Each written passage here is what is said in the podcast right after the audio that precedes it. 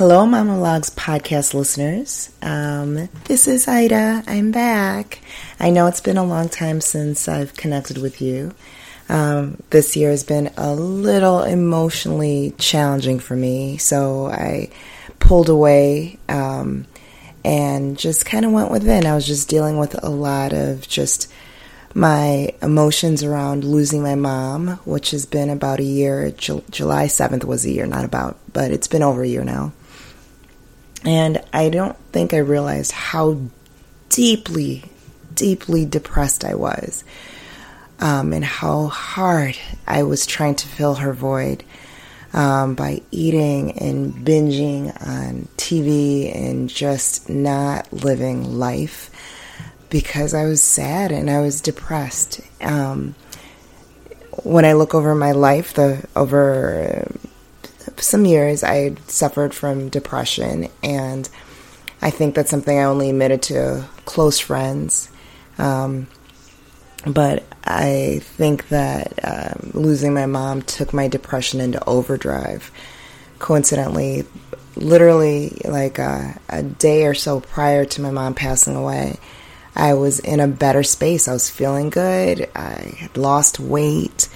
I had come to terms and reconciled with the fact that I was like laid off from my job, which is God, that's so emotional. Um, and I was trying to um, see what my life was like outside of the corporate space and uh, reinventing myself. And man, that's hard. Whew, God, that was hard.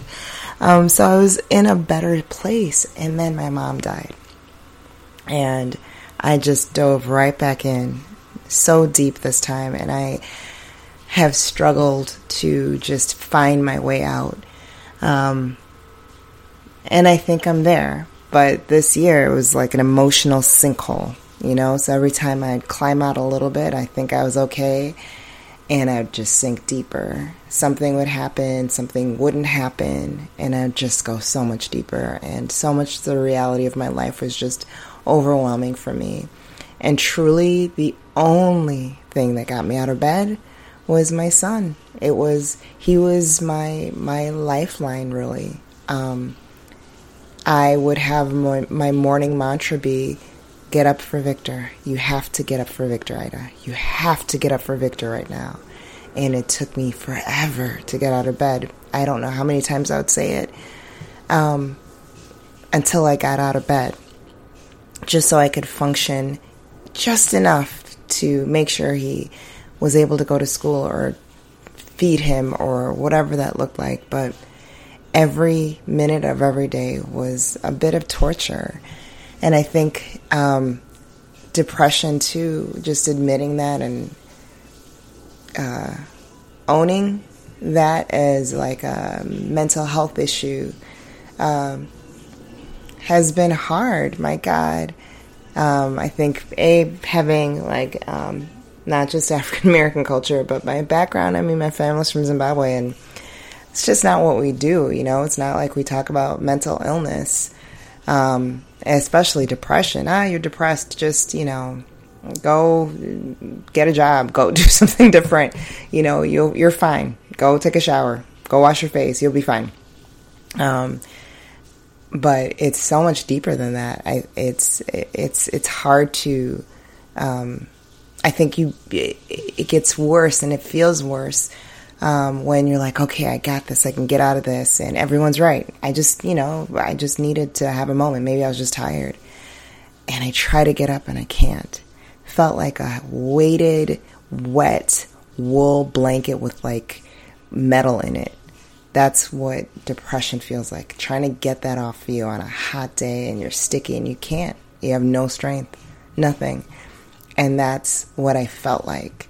And trying to explain that or trying to explain myself just didn't feel right. Um, and I think that's what sunk me deeper in um, because I was looking at the world and like, I should be doing this or I should be doing that. And why can't I get up? God, I'm so weak. What's wrong with me?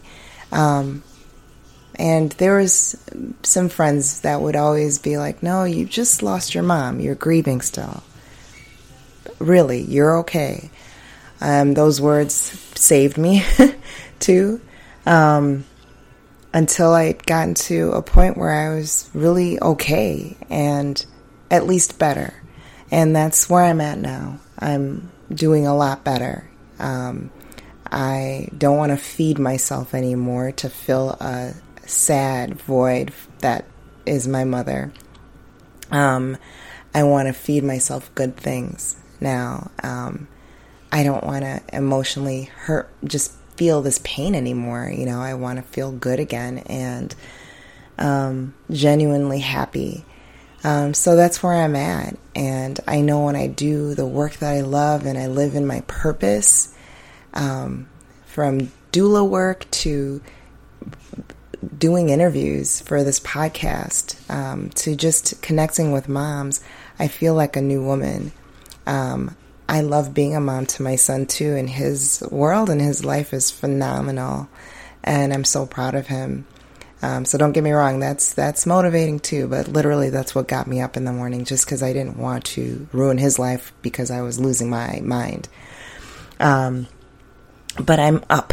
I'm up now, and I'm all about self care and loving myself again. So it's no longer about Ida get up for Victor. It's really Ida get up for yourself. You're good, you know, and um, getting to a point of just loving me again. So I thank you for being patient with me. I thank you for sticking it out with me. Um, I'm excited by these next interviews that I'm having. They're amazing. I've talked to a few moms already. Uh, I have a mother daughter interview that's fun. Um, so I'm excited for what's to come. So please, in the meantime, re-listen to some um, older um, episodes because they're all awesome because I've interviewed some brilliant women. Um, and next week you'll have your first new episode um, of just a really cool lady um, that I interviewed, and uh, just more to come. All new good stuff, and I'm excited uh, for the future ahead. And I'm also going to remember to be kind to myself if I need to pause for a moment. Um, this is a passion project, so I will passionately do it and share my purpose and my vision with you. Peace and blessings. Have an amazing day, night, weekend, weekday, whatever uh, time you're listening to this. Just take it all in and be kind to yourself and uh, love yourself as best you can. Peace.